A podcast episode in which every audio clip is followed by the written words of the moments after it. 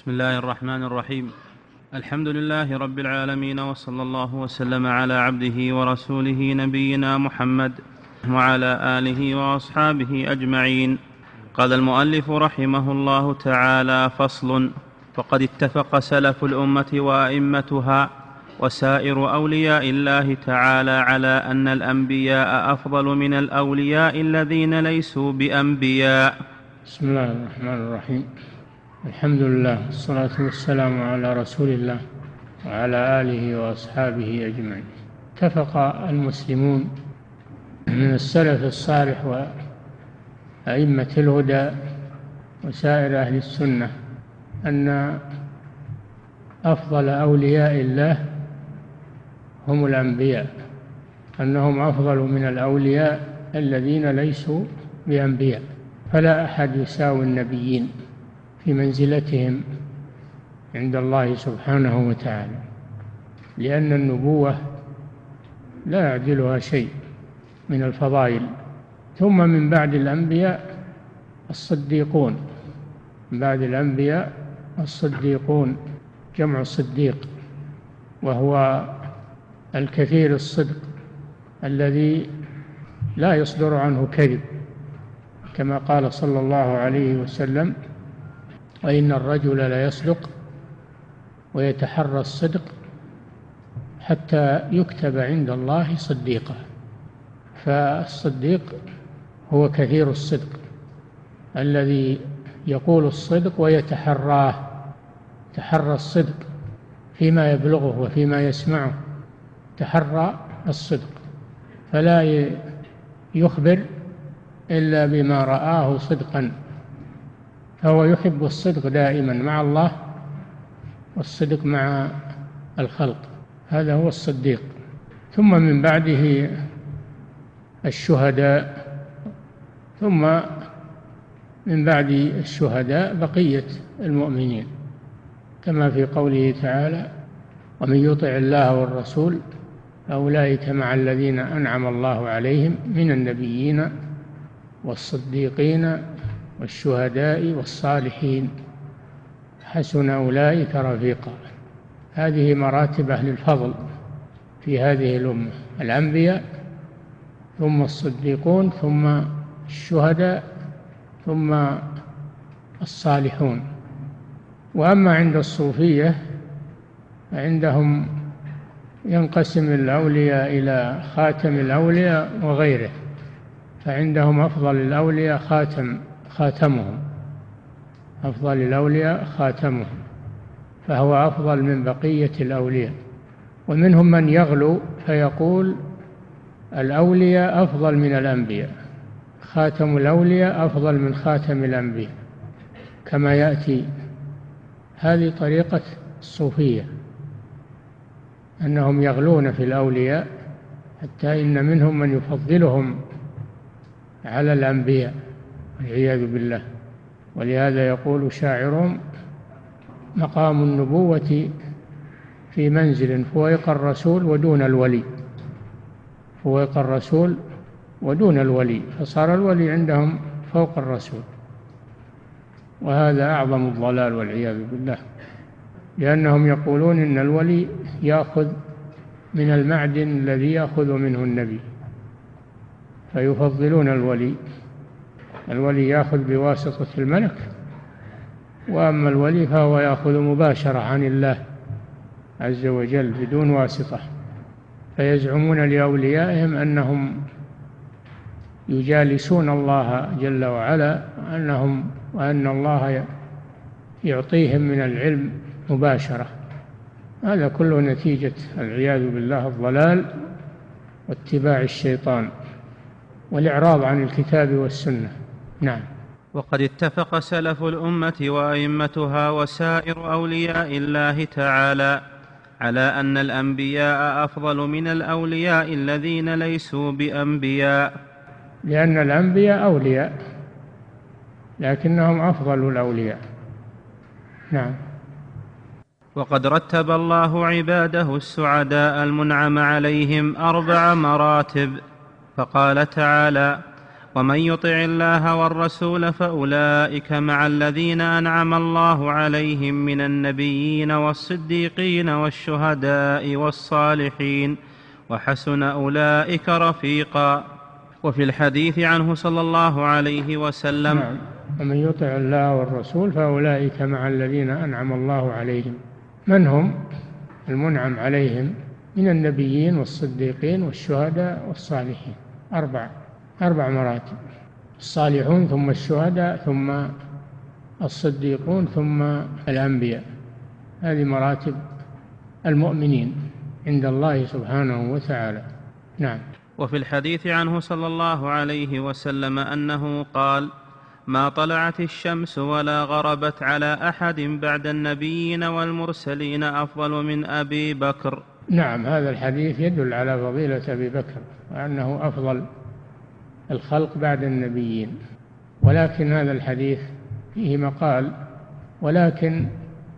أبو بكر الصديق رضي الله عنه ثبتت فضائله في نصوص كثيرة من القرآن قوله تعالى إلا تنصروه فقد نصره الله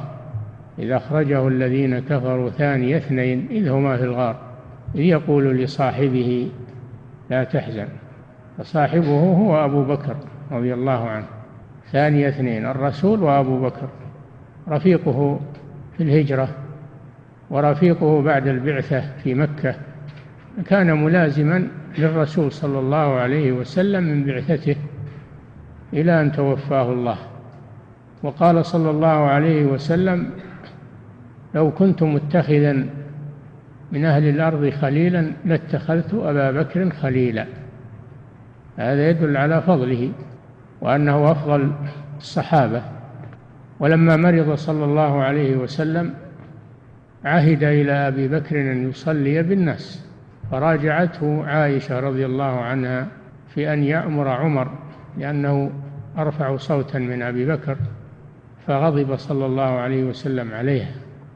قال مروا أبا بكر فليصلي بالناس فهذا دليل على فضل أبي بكر رضي الله عنه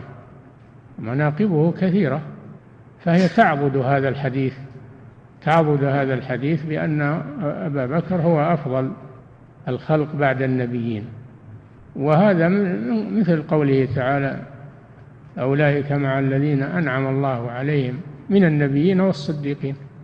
وأبو بكر من الصديقين رضي الله عنه نعم وأفضل الأمم أمة محمد صلى الله عليه وسلم قال تعالى كنتم خير امه اخرجت للناس والله جل وعلا وصف ابا بكر بانه من اولي الفضل بقوله تعالى ولا يات لاولو الفضل منكم والسعه ان يؤتوا اولي القرب وكان ابو بكر رضي الله عنه قد حلف الا ينفق على اثاثه بن مصطح كان قريبا له بسبب أنه تكلم مع الذين تكلموا في الإفك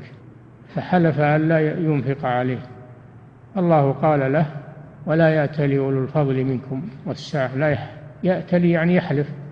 أولو الفضل منكم والسعة أن يؤتوا أولي القربى والمساكين والمهاجرين في سبيل الله فأثنى على أثاثة بأنه من المهاجرين في سبيل الله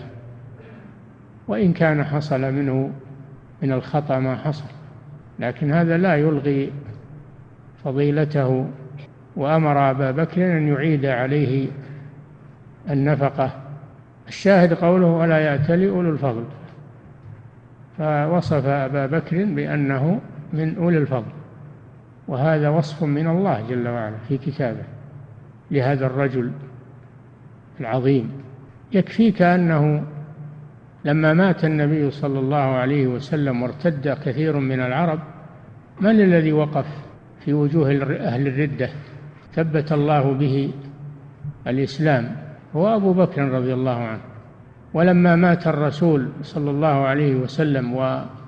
وارتجف الصحابة أصابتهم المصيبة حتى فقدوا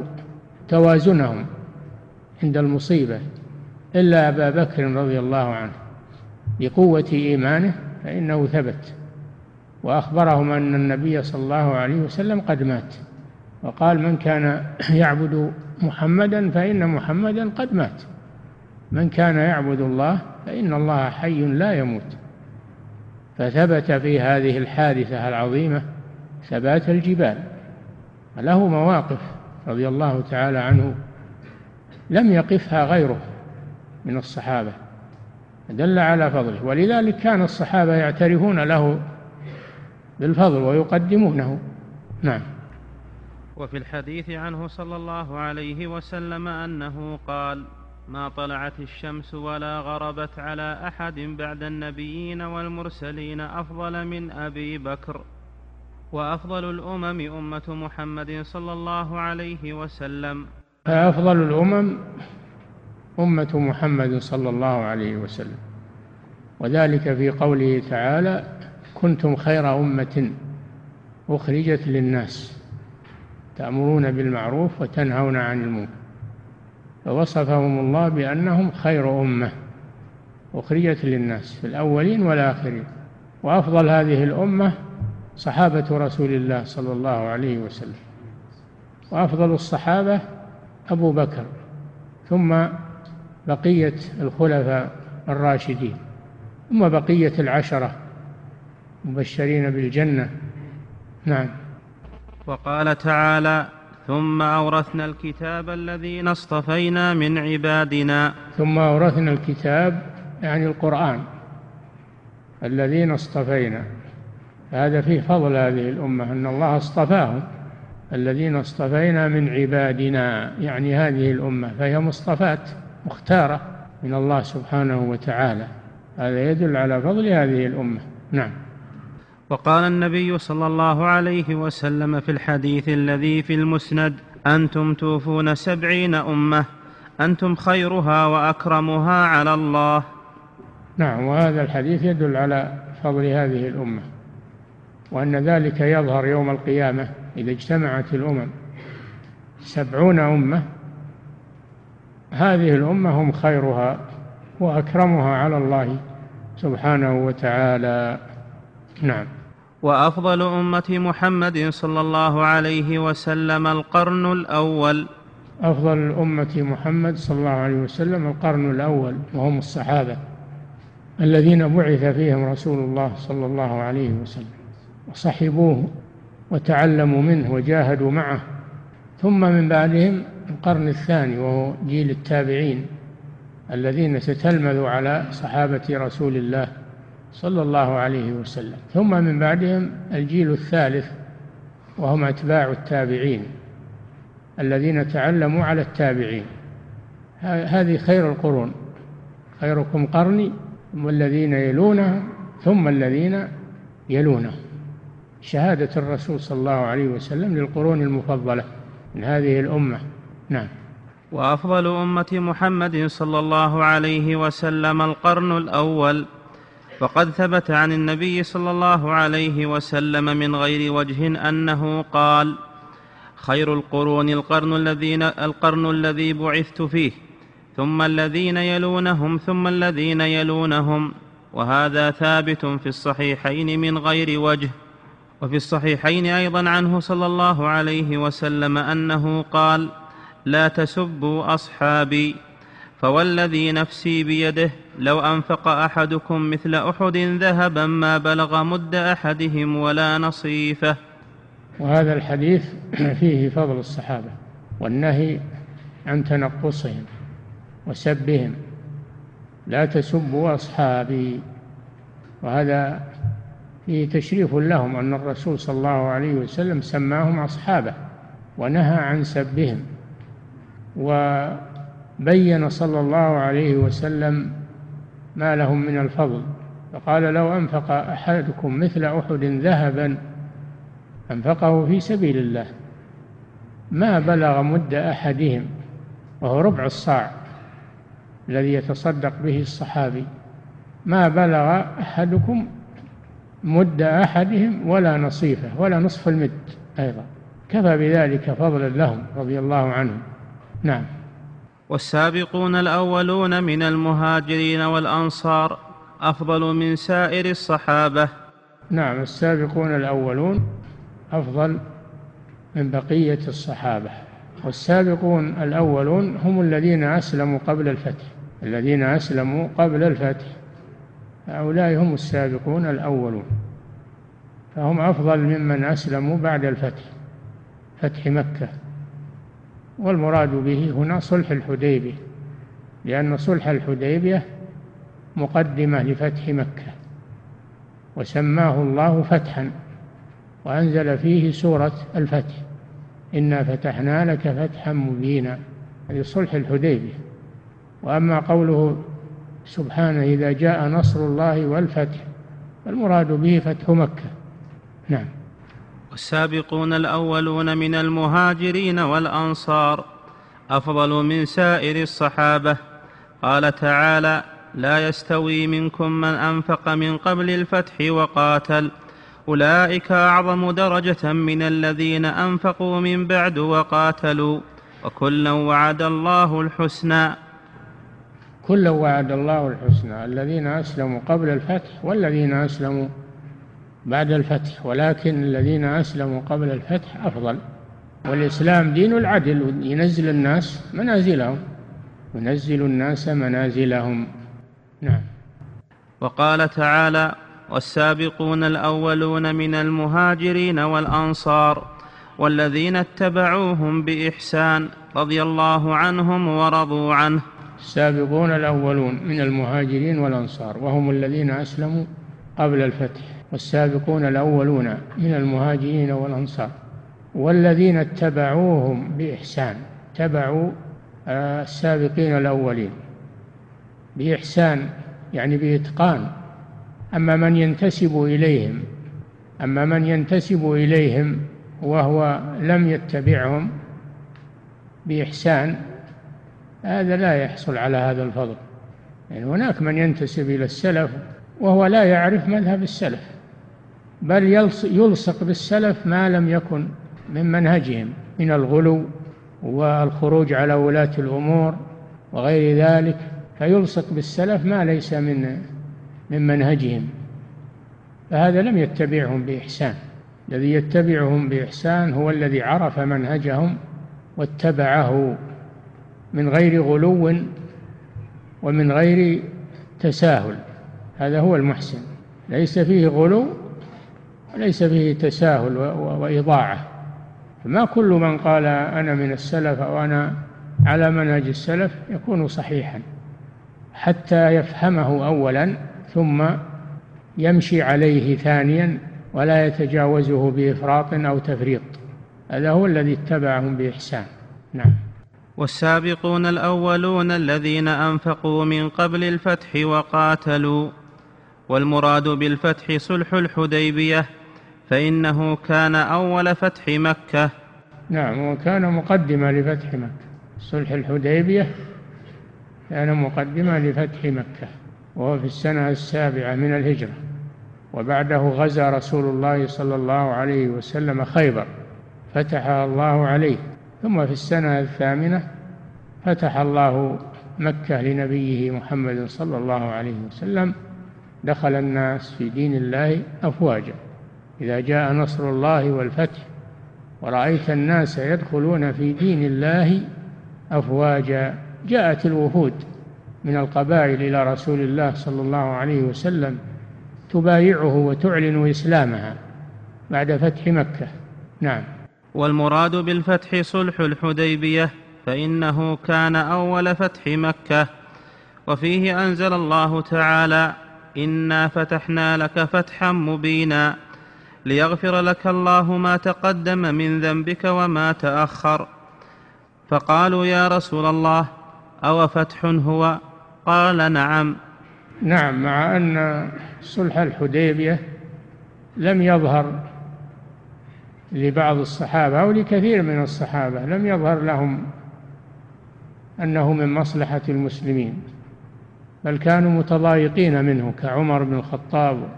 وغيره كانوا متضايقين من صلح الحديبة ويرون أن فيه هضما للمسلمين وعزا للكفار بينما الواقع خلاف ذلك فصار فتحا مبينا إنا فتحنا لك فتحا مبينا نعم وإن كان فيما يظهر لبعض الصحابة أنه هضم للمسلمين وانتصار للكفار لكن الحقيقة بالعكس أنه هضم للكفار ونصر للمسلمين لأن الحرب وضعت أوزارها وارتفعت سلطة الكفار على القبائل فصار من يريد الإسلام يسلم ولا يخاف وارتفعت يدهم عن من يريد الهجرة فكان ينطلقون من مكة مهاجرين آمنين بينما كانوا في الأول يخرجون مختفين وعلى خطر وعلى خوف فهو عظيم وأيضا صار ممهدا ل صار ممهدا لفتح مكة نعم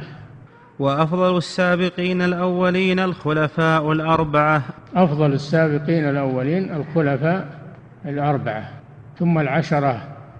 بقية العشرة مبشرون بالجنة ثم المهاجرون هم الأنصار وأصحاب بدر أصحاب بيعة الرضوان كلهم أهل فضائل فضائل إلى فضائل ما بالك بالذي جمع هذه الفضائل كلها جمع الأسبقية في الدخول في الإسلام وشهد بدرا وهاجر وهاجر في سبيل الله وشهد بدرا وشهد فتح مكة وشهد المغازي مع رسول الله صلى الله عليه وسلم كلها ماذا يكون فضله نعم وأفضلهم أبو بكر ثم عمر هذا لا خلاف فيه بين أهل السنة أن أفضل الصحابة بل أفضل الأمة أبو بكر ثم عمر لا أحد ينازع في هذا من أهل السنة واختلفوا في الثالث هل هو عثمان ولا علي اختلفوا في هذا والراجح أنه عثمان رضي الله عنه لأن الصحابة اختاروا عثمان حتى علي رضي الله عنه وممن اختار عثمان في أصحاب الشورى اختاروا عثمان ما اختاروه إلا لأنه أفضل بعد أبي بكر وعمر نعم وأفضلهم أبو بكر ثم عمر رضي الله تعالى عنهما وهذا هو المعروف عن الصحابة والتابعين لهم بإحسان وأئمة الأمة وجماهيرها لا يخالف فيه إلا أهل الضلال لا يخالف في هذا إلا أهل, أهل الضلال من الشيعة وغيرهم نعم وقد دلت على ذلك دلائل بسطناها في منهاج أهل السنة النبوية في نقض كلام أهل الشيعة والقدرية نعم كتاب المنهاج في الرد على الحلي الشيعي منهاج الكرامة سمى كتابه منهاج الكرامة في الإمامة فرد عليه شيخ الإسلام بمنهاج السنة النبوية في نقض كلام الشيعة والقدرية وفي اسم آخر منهاج الاعتدال في الرد على أهل الرفض والاعتزال لأنه رد على الشيعة وعلى المعتزلة نعم وبالجملة اتفقت طوائف السنة والشيعة على أن أفضل هذه الأمة بعد نبيها واحد من الخلفاء لكن الشيعة يقولون علي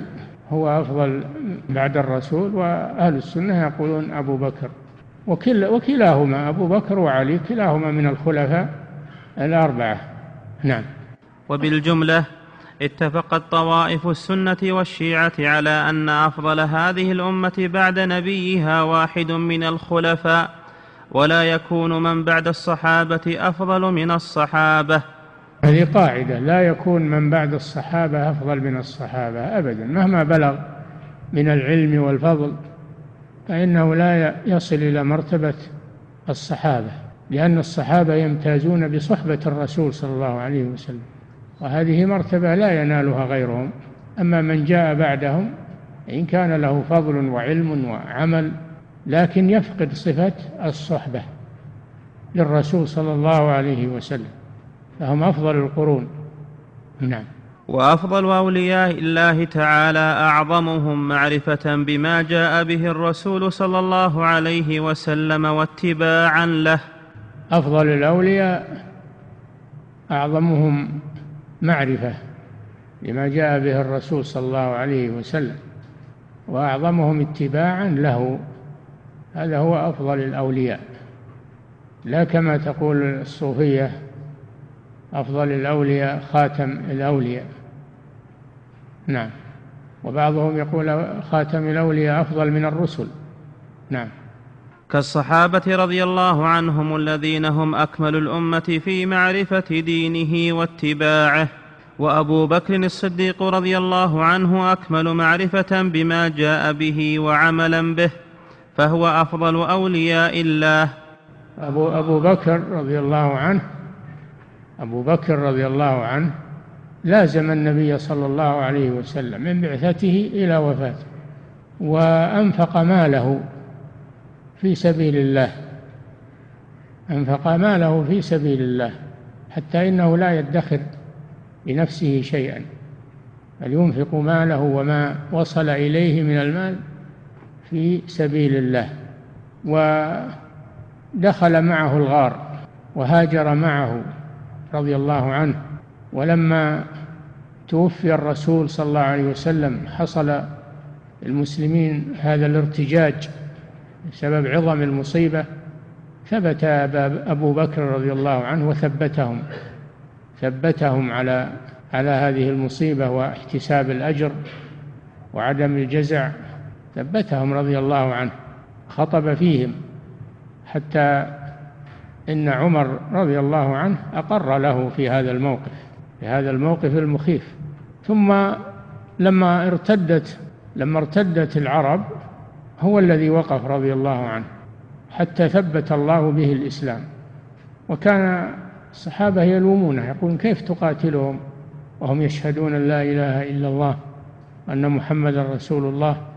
فقال والله لا أقاتلن من فرق بين الصلاة والزكاة فإن الرسول صلى الله عليه وسلم قال إذا قالوها عصموا مني دماءهم وأموالهم إلا بحقها وإن الزكاة من حقها والله لو منعوني عناقا كانوا يؤدونها إلى رسول الله صلى الله عليه وسلم لقاتلتهم عليه فبذلك وطد الله الإسلام بعد وفاة الرسول صلى الله عليه وسلم وهزم المرتدين والمنافقين وثبت الله الإسلام بأبي بكر رضي الله عنه فهذه مواقف عظيمة مواقف الجبال الرواسي عند الشدائد لم يقفها إلا أبو بكر قوة إيمانه صدق يقينه رضي الله عنه وصبره على المحن والمصائب نعم وابو بكر الصديق رضي الله عنه اكمل معرفه بما جاء به وعملا به حتى في الحديبيه لما استشكل الصحابه الصلح حتى ان عمر حتى ان عمر رضي الله عنه ذهب الى ابي بكر ذهب إلى أبي بكر قال له كيف يعني نعطي الدنية في ديننا فقال أبو بكر أليس هو رسول الله قال بلى قال إلزم غرزه إلزم غرزه ولا تخالفه فهذا موقف أبي بكر أيضا من صلح الحديبية لم يحصل عنده أي تردد أو أي, أو أي إشكال قوة إيمانه أنه رسول الله صلى الله عليه وسلم وأنه لا لا يمكن أن يقدم على شيء إلا بأمر الله سبحانه وتعالى نعم فلا اعتراض أبدا ولا استشكال نعم فهو أفضل أولياء الله إذ كانت أمة محمد صلى الله عليه وسلم أفضل أفضل الأمم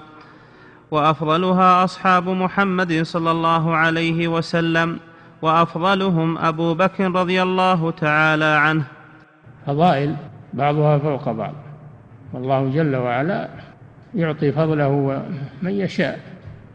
تلك الرسل فضلنا بعضهم على بعض الرسل بعضهم أفضل من بعض كيف بغيرهم نعم وقد ظن طائفة غالطة أن خاتم الأولياء أفضل الأولياء انتقل لما بين منهج أهل السنة والجماعة في الأولياء انتقل إلى بيان منهج الصوفية أهل الضلال في الأولياء نعم وقد ظن طائفة غالطة أن خاتم الأولياء أفضل الأولياء نعم منهم من يقول أن خاتم الأولياء وهو آخرهم أفضل من بقية الأولياء وإن كانوا أسبق منه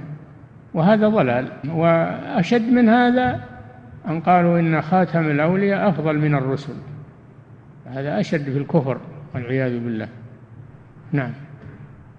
وقد ظن طائفة غالطة أن خاتم الأولياء أفضل الأولياء قياسا على خاتم الأنبياء يقولون كما أن خاتم الأنبياء محمد صلى الله عليه وسلم أفضل ممن سبقه من الأنبياء وكذلك خاتم الأولياء أفضل ممن سبقه من الأولياء نعم ولم يتكلم احد من المشايخ المتقدمين بخاتم الاولياء هذا محدث يعني خاتم الاولياء هذا محدث العباد والصوفيه الاولون واهل الزهاده والنسك ما تكلموا بهذا انما تكلم بهذا المتاخرون من الصوفيه فابتكروا قضيه خاتم الاولياء نعم ولم يتكلم أحد من المشايخ المتقدمين بخاتم الأولياء يعني من مشايخ الصوفية نعم إلا محمد بن علي الحكيم الترمذي فإنه صنف الحكيم الترمذي هذا عالم من العلماء لكنه عنده تصوف وعنده فلسفة أيضا وله شطحات وهو مؤلف نوادر الوصول في الحديث كتاب نوادر الأصول في الحديث فهو صوفي وعالم لكنه داخله شيء من الفلسفة ومن التصوف حتى صار حوله كلام في فضله وفي مكانته وهو الذي ابتكر هذه المسألة فجعل للأولياء خاتما هو أفضلهم كما جعل الله للأنبياء خاتما هو أفضلهم وهو محمد صلى الله عليه وسلم نعم فإنه صنف مصنفا غلط فيه في مواضع ثم صار طائفة من المتأخرين يزعم كل واحد منهم أنه خاتم الأولياء أي نعم لما وجدت هذه الوظيفة كل واحد يدعيها وهي أصله أصله باطلة ما ما أصله خرافة لكن صار كل واحد يدعي أنه هو خاتم الأولياء من أجل أن يحوز على هذا الفضل المزعوم نعم ومنهم من يدعي أن خاتم الأولياء أفضل من خاتم الأنبياء من والأولياء الأولياء أفضلهم أتقاهم لله وأقواهم إيمانا أفضلهم أقواهم إيمانا وأتقاهم لله ألا إن أولياء الله لا خوف عليهم ولا هم يحزنون الذين آمنوا وكانوا يتقون ليست للمتقدم ولا للمتأخر وإنما هذا فضل يؤتيها الله من يشاء نعم ومنهم من يدعي أن خاتم الأولياء أفضل من خاتم الأنبياء من هذه المشكلة هذا أعظم ضلالا والعياذ بالله هذا أعظم ضلال بل هذا كفر هذا كفر بالله نسأل الله العافية نعم ولكن الذي فتح هذا الباب هو الحكيم الترمذي نعم ومنهم من يدعي ان خاتم الاولياء افضل من خاتم الانبياء من جهه العلم بالله إيه لانه يقولون انه ياخذ عن الله مباشره بخلاف الانبياء فانهم ياخذون عن الله بواسطه الملك واما الاولياء فهم يجالسون الله عز وجل والله يعلمهم فهم يتعلمون على الله شوف الضلال وان يصل الانسان نعم من جهه العلم بالله وان الانبياء يستفيدون العلم بالله من جهته من جهه حتى يقول ان الانبياء يستفيدون العلم بالله من جهه خاتم الاولياء الانبياء يستفيدون العلم بالله من جهه خاتم الاولياء لماذا لان خاتم الاولياء ياخذ عن الله مباشره ياخذ عن الله مباشره فالانبياء يستفيدون منه نعم وأن الأنبياء يستفيدون العلم بالله من جهته كما يزعم ذلك ابن عربي صاحب كتاب الفتوحات المكية وكتاب الفصوص من عربي الطائي الحاتمي الذي وصل به الضلال والكفر إلى وحدة الوجود يقول بوحدة الوجود والعياذ بالله وأنه ليس هناك خالق ومخلوق بل الخلق بل الموجود الوجود كله هو الله الوجود كله هو الله والذي يقول فيه خالق ومخلوق هذا مشرك عند ابن عربي انتهى به الضلال إلى الحد الوجود كله هو الله وليس فيه انقسام بين خالق ومخلوق نعم فخالف الشرع والعقل مع مخالفة جميع أنبياء الله تعالى وأوليائه أي نعم قال مقالة لم يقلها أحد ممن سبق ومن يأتي بعده وهي القول ب إن الأولياء إن إن الأولياء مشايخ للرسل مشايخ للرسل وأن الرسل يأخذون منهم نعم كما يقال لمن قال فخر عليهم السقف من تحتهم لا عقل ولا قرآن يقال إن قارئا يقرأ خر عليهم السقف من تحتهم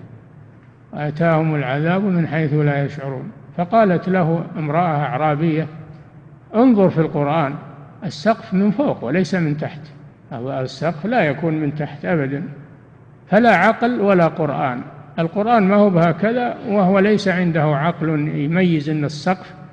يكون فوق وليس أسفل من تحت فهذا مثل ابن عربي يقول أن الرسول يأخذ من الولي ياخذ الاعلى ياخذ ممن تحته نعم ذلك ان الانبياء عليهم الصلاه والسلام افضل في الزمان من اولياء هذه الامه الظاهر اسبق في الزمان لان افضل في الزمان على ما هي واضحه لكن اسبق في الزمان نعم الانبياء اسبق في الزمان من الاولياء والاولياء جاءوا من بعدهم نعم عفى الله عنك ذلك ان الانبياء عليهم الصلاه والسلام اسبق في الزمان من اولياء هذه الامه فكيف يكون السابق ياخذ عن اللاحق السابق بقرون ياخذ عن اللاحق المتاخر هذا لا يقوله عقل هذا مثل من يقول خر عليهم السقف من تحته نعم عليهم, عليهم أفضل الصلاة والسلام أفضل من الأولياء فكيف الأنبياء كلهم نعم الأنبياء أفضل من من الأولياء فكيف بالرسل عليهم الصلاة والسلام الرسل أفضل من الأنبياء نعم والأولياء إنما يستفيدون معرفة الله ممن يأتي بعدهم ويدعي أنه خاتم الأولياء كيف أن الأولياء يستفيدون معرفة الله ممن يأتي بعدهم هل يعقل أن المتقدم يستفيد من المتأخر بأزمان وقرون لا يقوله عاقل نعم وليس آخر الأولياء أفضلهم كما أن آخر الأنبياء هذه المسألة منازع فيها أيضا ليس خاتم الأولياء على القول بوجوده مع أنه فرضي ما هو حقيقي لكن على القول بوجوده ليس هو أفضل ممن سبقه من الأولياء الذين سبقوه أفضل منه نعم وليس آخر الأولياء أفضلهم كما أن آخر الأنبياء أفضلهم القياس هذا باطل يقولون أن آخر الأولياء هو أفضلهم كما أن آخر الأنبياء وهو محمد صلى الله عليه وسلم هو أفضلهم هذا قياس باطل فرق بين الولي والرسول فرق كثير بين الولي والرسول نعم فهو قياس مع الفارق نعم كما ان اخر الانبياء افضلهم فان فضل محمد صلى الله عليه وسلم ثبت بالنصوص الداله على ذلك كقوله صلى الله عليه وسلم انا سيد ولد ادم ولا فخر قوله صلى الله عليه وسلم انا سيد ولد ادم جميعا وفيهم الرسل عليهم الصلاه والسلام ثم قال ولا فخر يعني انه لم يخبر بهذا من باب الافتخار وإنما هو من باب التحدث بنعمة الله سبحانه وتعالى نعم وكقوله صلى الله عليه وسلم آتي باب الجنة فأستفتح فيقول الخازن من أنت فأقول محمد فيقول بك أمرت أن لا أفتح لأحد قبلك نعم هذا يدل على أنه أفضل الخلق عليه الصلاة والسلام لأنه أول من يستفتح باب الجنة ولم يؤذن لملك لملك الخازن للجنة لم يؤذن, لم يؤذن له أن يفتح لأحد قبل محمد صلى الله عليه وسلم فهذا دليل على فضله عليه الصلاة والسلام وهذا ثبت بالأدلة ثبت بالأدلة لا بالادعاء كما تقوله الصوفية لخاتم الأولياء هذا ثبت بالأدلة من الكتاب والسنة نعم وليلة المعراج رفع الله درجته فوق الأنبياء كلهم نعم حتى تجاوز السبع الطباق في المعراج إلى السماء ليلة المعراج وهذه مرتبة لم يصلها النبيون نعم وليلة المعراج رفع الله درجته فوق الأنبياء كلهم لأن ف... الأنبياء في السماوات يمر كل ما يأتي إلى السماء يمر على من فيها من الأنبياء حتى جاوز السماوات السبع وصار فوق الأنبياء نعم فكان أحقهم بقوله تعالى تلك الرسل فضلنا بعضهم على بعض منهم من كلم الله ورفع بعضهم درجات تلك الرسل فضلنا بعضهم على بعض الله يفضل بعض الخلق على بعض الرسل وغيرهم منهم من كلم الله وهو موسى عليه السلام ورفع بعضهم درجات كما رفع محمد صلى الله عليه وسلم نعم ولكن كما سبق لكن كما سبق هذا انما يذكر من باب البيان والشكر لله ولا يذكر من باب المفاخره وتنقص المفضول لا يذكر من باب تنقص المفضول ولهذا قال صلى الله عليه وسلم لا تفاضلوا بين الأنبياء يعني مفاضلة فخر وقال لا تفضلوني على يونس بن متى مفاضلة فخر نعم إلى غير ذلك من الدلائل كل منهم يأتيه الوحي من الله لا سيما محمد صلى الله عليه وسلم وميزة الأنبياء على غيرهم أنهم يأتيهم الوحي من الله سبحانه وتعالى وأما غيرهم فلا يوحى إليه لا يوحى إلا إلى الأنبياء فهم أفضل الخلق نعم لاختصاصهم بتلقي الوحي من الله سبحانه وتعالى نعم لا سيما محمد صلى الله عليه وسلم لم يكن في نبوته محتاجا الى غيره لم يكن في نبوته محتاجا الى غيره فالانبياء لا يحتاجون في نبواتهم الى غيرهم كما تقوله الصوفيه انهم محتاجون الى خاتم الاولياء وانهم يستفيدون منه الرسل لا يحتاجون الى غيرهم من الخلق لان الله اغناهم بالوحي المنزل عليهم نعم واكملهم في ذلك نبينا محمد صلى الله عليه وسلم فان الله جعل شريعته ناسخه للشرائع قبلها وامر باتباعه وحده على جميع اهل الارض من الجن والانس نعم فلم تحتج شريعته صلى الله عليه وسلم الى سابق ولا الى لاحق نعم شريعته ناسخة لما قبلها لم تحتج إلى سابق من شرائع الأنبياء ولا لاحق من خاتم الأولياء كما يقولون نعم بخلاف المسيح عليه السلام أحالهم في أكثر الشريعة على التوراة نعم المسيح عليه السلام رسول من الرسل ولكنه لم ينزل عليه كتاب شريعة مستقل إنما كان يحكم بالتوراة التي أنزلها الله على موسى إلا أنه نسخ شيئا منها نسخ شيئا من التوراة وليحل لكم بعض الذي حرم عليكم وأما في الجملة فإنه متبع للتوراة التي أنزلها الله على موسى وكل أنبياء بني إسرائيل كلهم يحكمون التوراة يحكم إنا أنزلنا التوراة فيها هدى ونور يحكم بها النبيون النبيون من بني إسرائيل يحكمون بها نعم بخلاف المسيح عليه السلام أحالهم في أكثر الشريعة على التوراة وجاء المسيح فكملها إنما جاء بمكملات فقط وأما الأصل فهو التوراة نعم ولهذا كان النصارى محتاجين إلى النبوات المتقدمة على المسيح كالتوراة والزبور وتمام الأربع وعشرين نبوة نعم كان بنو إسرائيل محتاجين إلى إلى التوراة التي نزلت على موسى عليه الصلاة والسلام محتاجون إلى الأنبياء السابقين خلاف محمد صلى الله عليه وسلم فإن الله أعطاه شريعة كاملة لا تحتاج إلى ما سبق ولا إلى شيء ياتي نعم وكان الامم قبلنا محتاجين الى محدثين محدثين وكان الامم قبلنا محتاجين الى محدثين بخلاف يعني ملهمين محتاجين الى ملهمين المحدث هو الملهم نعم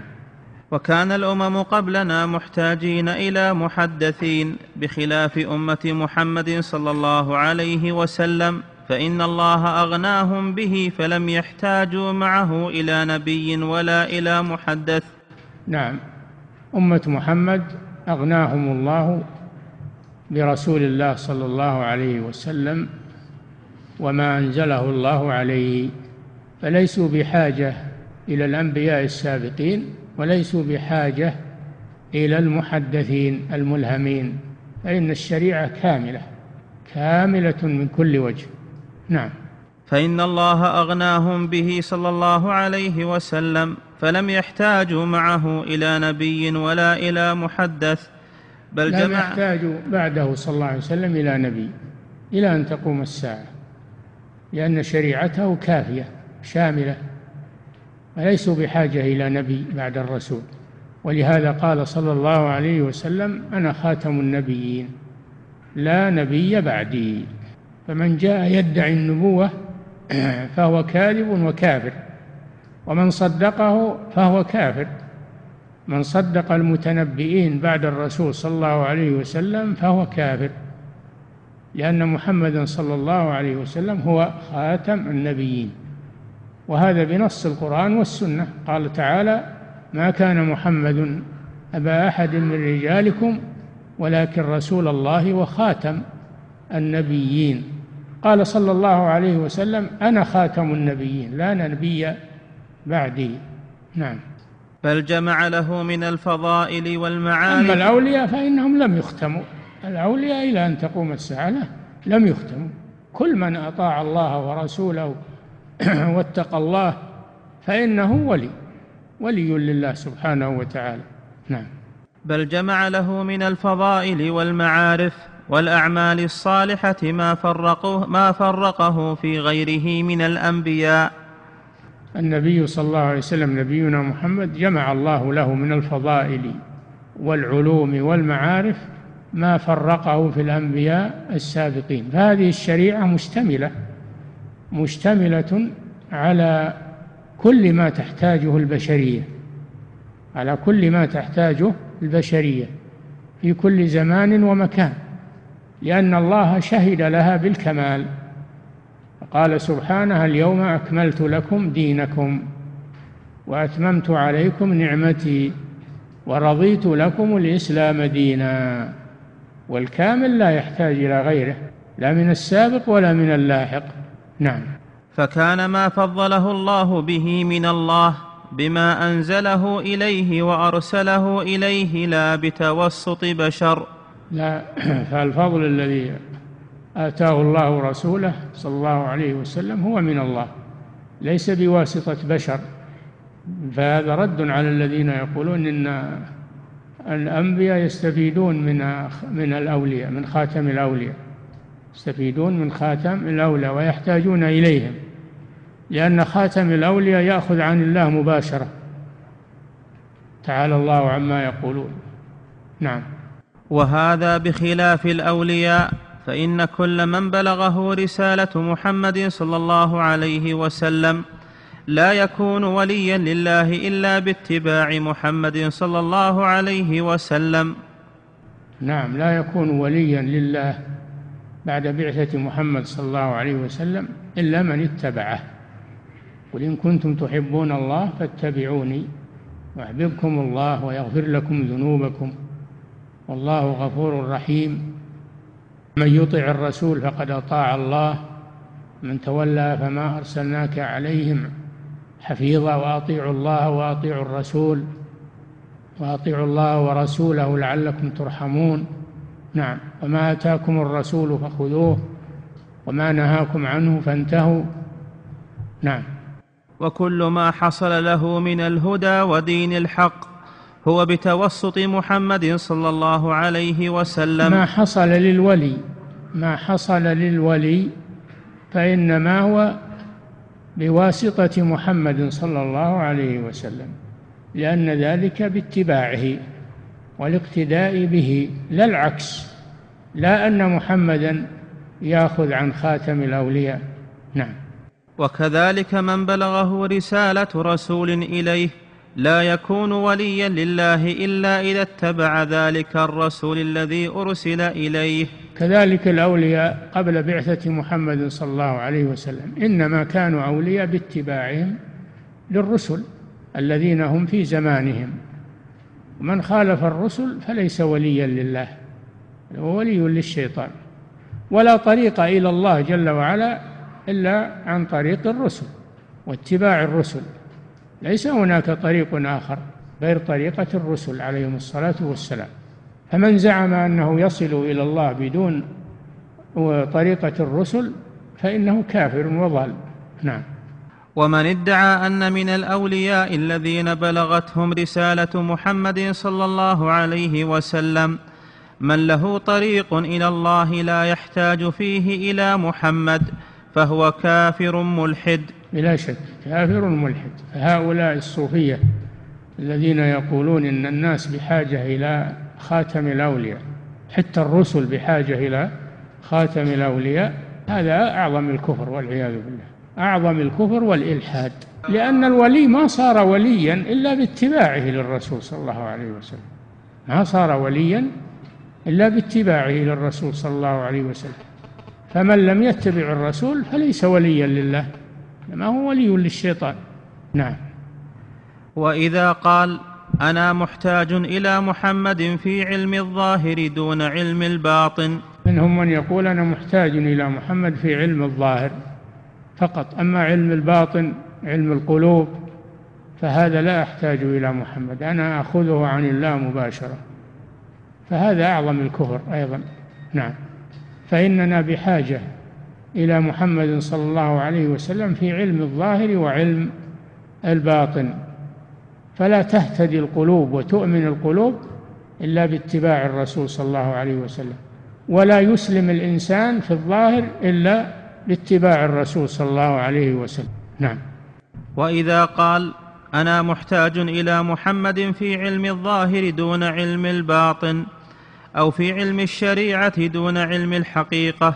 فهو شر من اليهود والنصارى الذين قالوا ان محمدا رسول الى الاميين دون اهل الكتاب فالذين يقولون نحن لا نحتاج الى الرسول في علم الباطن وانما نحتاجه في علم الظاهر فهذا يؤمن ببعض الكتاب ويكفر ببعض وهو اشد من اليهود الذين يقولون ان محمدا رسول يعني بعض اليهود فيه من اليهود والنصارى من يعترفون بأن محمدا رسول ولكنهم يقولون إنه رسول إلى العرب فقط رسول إلى العرب فقط وليس رسولا إلى اليهود والنصارى فهذا من أعظم الكفر لأن رسالة محمد صلى الله عليه وسلم عامة للثقلين الجن والإنس أشد منه كفرا من يقول أنا أؤمن بما جاء به في الظاهر وأما الباطن فأنا أصل إلى الله بدون الرسول نعم فان اولئك امنوا ببعض وكفروا ببعض فكانوا كفارا بذلك وكذلك هذا الذي يقول ان محمدا بعث بعلم الظاهر دون علم الباطن امن ببعض ما جاء به وكفر ببعض فهو كافر نعم الرسول جاء بعلم الظاهر وعلم الباطن اما من يقول انه جاء بعلم الظاهر فقط فهذا يؤمن ببعض الكتاب وهو الظاهر ويكفر ببعض وهو الباطن فهو كافر ويقولون نؤمن ببعض ونكفر ببعض ويريدون أن يتخذوا بين ذلك سبيلا أولئك هم الكافرون حقا ضروري أن تعرفوا هذه الأمور لأن هؤلاء استفحل أمرهم في هذا الزمان استفحل أمرهم في هذا الزمان وصاروا يمثلون المسلمين والإسلام عند كثير من الناس وعند كثير من الدول فلا بد من معرفة حقيقتهم نعم وهو أكفر من أولئك لأن علم الباطن الذي هو علم إيمان القلوب ومعارفها وأحوالها هو علم بحقائق الإيمان الباطنة وهذا أشرف من العلم بمجرد أعمال الإسلام الظاهرة نعم إيمان القلوب أشرف من الإيمان الظاهر والإسلام الظاهر إن إذا لم يكن في القلب إيمان حتى لو أن الإنسان صلى وصام وفعل ما تنفعه أعماله حتى يكون مؤمنا ظاهرا وباطنا يكفي والله أعلم صلى الله وسلم على نبينا أحسن الله إليكم صاحب الفضيلة هذه أسئلة كثيرة أعرض على فضيلتكم ما تيسر منها فهذا سائل يقول ما معنى قول الله تعالى بإحسان في قوله والذين اتبعوهم بإحسان يعني بإتقان اتبعوهم بإتقان لا بجهل لأن من قد ينتسب إلى السلف وهو لا يعرف مذهبهم فيتبعهم على غير هدى يكون دعوة ادعى فقط فلا بد من معرفة ما عليه السلف الصالح ثم بعد ذلك العمل به حتى يكون متبعا لهم بإحسان نعم أحسن الله إليكم صاحب الفضيلة وهذا السائل يقول ما معنى قول النبي صلى الله عليه وسلم لعائشة رضي الله عنها إن كنا صواحب يوسف يعني تشبهنا صواحب يوسف التي حصل منهن ما حصل وودع السجن بسببهن وهن كاذبات عليه فالمرأة عندها كيد إن كيدكن قال إنه من كيدكن إن كيدكن عظيم نعم أحسن الله إليكم صاحب الفضيلة وهذا السائل يقول أشكل علي قول ابن عباس رضي الله تعالى عنهما أقول لكم قال الله ورسوله وتقولون قال أبو بكر وعمر فهل يخالف أبو بكر وعمر رسول الله صلى الله عليه وسلم لا يتعمدان المخالفة لكن قد يخالفان في الاجتهاد ويظنان أن هذا هو الحق أما أنهم يخالفونه حقيقة لا هذا ما يصدر من مسلم فضلا عن أبي بكر وعمر لكن اجتهدوا فأخطأوا أرادوا أن يمنعوا فسخ الحج إلى العمرة ولكنهم أخطأوا في هذا نعم أحسن الله إليكم صاحب الفضيلة وهذا السائم يقول في قول النبي صلى الله عليه وسلم خير الناس قرني ثم الذين يلونهم ثم الذين يلونهم الحديث ما تحديد هذه القرون بالسنوات القرن اختلفوا فيه المشهور أنه مئة سنة المشهور أن القرن مئة سنة وقيل القرن الجيل من الناس ولو لم يبلغ مئة سنة الجيل من الناس نعم أحسن الله إليكم صاحب الفضيلة وهذا السائل يقول في قول الصوفية إن أفضل الأولياء هو خاتم الأولياء فما معنى خاتم آخرهم يعني خاتمهم آخرهم كما أن محمد صلى الله عليه وسلم خاتم النبيين يعني آخر النبيين ومن الذي يقول إن هذا هو آخر الأولياء من الذي يحدد الأولياء ما في نص من كلام الله ولا من كلام رسوله صلى الله عليه وسلم أحسن الله إليكم صاحب الفضيلة وهذا السائل يقول ما رأيكم في كتاب الصوفية لمحمد عبده وكتاب هذه الصوفية يقول ما رأيكم في كتاب الصوفية لمحمد عبده وكتاب هذه الصوفية لعبد الرحمن الوكيل أما كتاب الصوفية لمحمد عبده أنا ما رأيته ما أدري وش محمد عبده هذا هل هو مفتي مصر في وقته أو هو محمد عبده آخر الله أعلم أنا ما رأيت الكتاب هذا أما كتاب عبد الرحمن الوكيل فهو كتاب جيد والذي فند الصوفية وفضحها وعراها وبين مخازيها وضلالها فهو كتاب جيد نعم أحسن الله إليكم صاحب الفضيلة هذا السائل يقول هل ما في صلح الحديبية من بنود هو خاص بالنبي صلى الله عليه وسلم أم يجوز للمسلمين في من بعد أن يعملوا بمثل هذه البنود مثل تسليم المسلمين للكفار الصلح بين المسلمين والكفار إذا احتيج إليه وكان في مصلحة المسلمين فإنه يجوز الصلح مع الكفار إذا كان في ذلك مصلحة للمسلمين وكف لشر الكفار عنهم نعم أحسن الله إليكم صاحب الفضيلة وهذا السائل يقول كيف يرد على الصوفية الذين يستدلون بقصة موسى عليه السلام مع الخضر على أن الولي أفضل من النبي لأن موسى تعلم من الولي وهو الخضر ما تعلم منه مطلقا وإنما لما سئل من أعلم الناس قال أنا فالله أراد أن يبين له أنه أخطأ في هذا وأن فوق كل ذي علم عليم وحتى لو كان عالما متبحرا فقد يكون هناك من هو أعلم منه ببعض المسائل يكون من هو أعلم منه ببعض المسائل الله أراد أن يعلم موسى أنه لا يقول أنا أعلم مثلا الخلق أنه يوجد من هو أعلم منه ببعض المسائل موسى ما تعلم الرسالة من من الخبر إنما تعلم بعض المسائل نعم أحسن الله إليكم صاحب الفضيلة وهذا السائل يقول ما معنى قوله تعالى وكلم الله موسى تكليما وهل الله كلم موسى مباشرة أو من وراء حجاب هو من وراء حجاب وما كان لرسول أن يكلمه الله إلا وحيا أو من وراء حجاب كلم موسى من وراء حجاب ولكن موسى يسمع كلام ولذلك لما ذهب للموعد وكلمه ربه قال رب أرني أنظر إليك قال لن تراني فيكلمه من وراء حجاب نعم أحسن الله إليكم صاحب الفضيلة وهذا سائل يقول هل دين الإسلام أكمل الأديان السماوية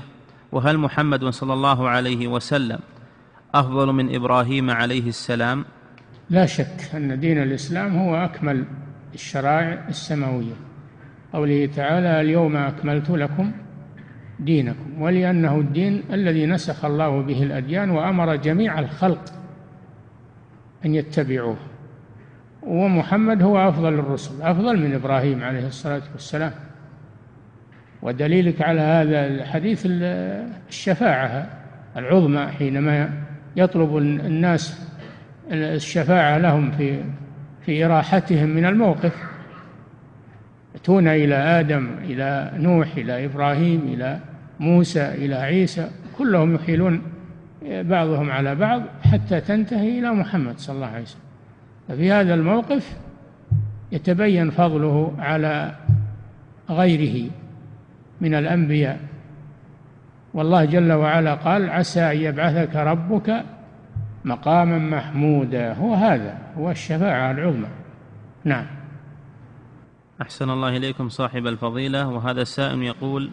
ما هو العلم الظاهر والعلم الباطن عند الصوفية علم القلوب الظاهر العلوم الظاهرة مثل الصلاة والزكاة والصيام وما الأحكام الظاهرة كما قال صلى الله عليه وسلم الإسلام أن تشهد أن لا إله إلا الله وأن محمدا رسول الله وتقيم الصلاة وتؤتي الزكاة وتصوم رمضان تحج البيت هذه أعمال ظاهرة قال أخبرني عن الإيمان هذه الأعمال الباطنة قال أن تؤمن بالله وملائكته وكتبه ورسله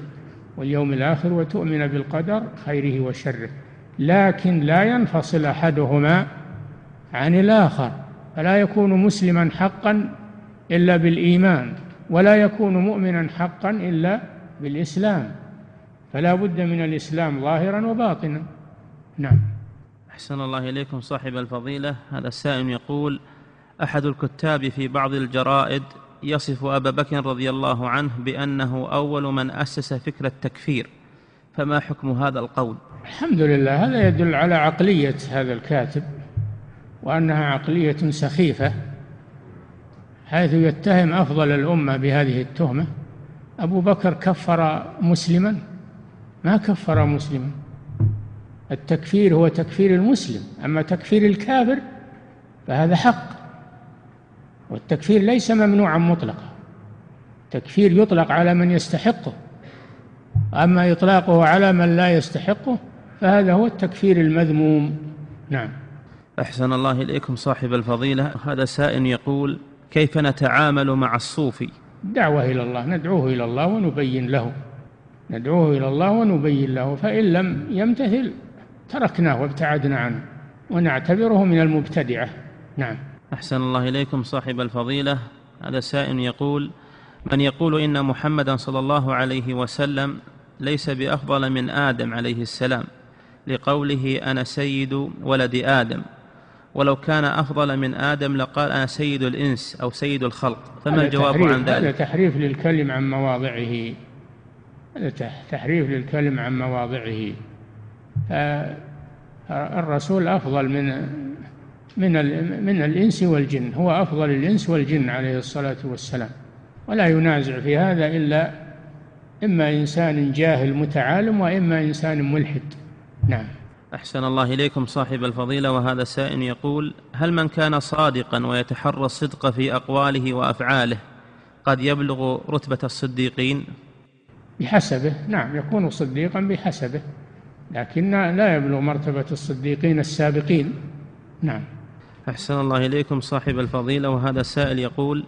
هل جميع الصوفية الموجودون, الموجودون في هذا الزمان يعتبرون مشركين أم أن هناك صوفية غير مشركين الصوفية ليسوا على حد سواء من يدعو غير الله ويذبح لغير الله وينذر لغير الله فهذا مشرك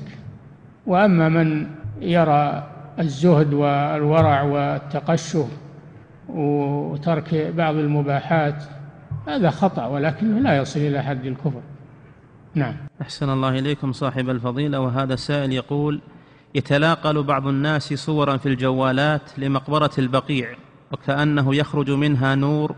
يشبه المصابيح وكذلك يتناقلون نورا يزعمون أنه سطع من الكعبة في ليلة السابع والعشرين من رمضان فهل هذا صحيح وما توجيهكم لمثل هذه الصور وتناقلها والله الآن كثر يعني التخريف وكثر آه، الجهل والعياذ بالله وكثر التضليل واستخدموا الجوالات لهذا الشيء فالواجب الحذر من هذه الأمور الواجب الحذر من هذه الأمور لماذا النور يخرج من البقيع الآن وفي الجوالات ورا ما ظهر من قبل ما هو بيظهر النور من البقيع إلا في بعض لبعض الأشخاص الله أعلم لكن نور يسجل ويعلن في الناس ويوزع على الناس هذا كله من التضليل ولا يجوز مثل هذا ولا نشر مثل هذا ولا النور اللي سطع من الكعبة ما سطع في عهد الرسول صلى الله عليه وسلم ليلة القدر ولا في عهد الخلفاء الراشدين والسابقين حتى يجي صاحب هالجوال ويسجله كل هذا من الخرافات نعم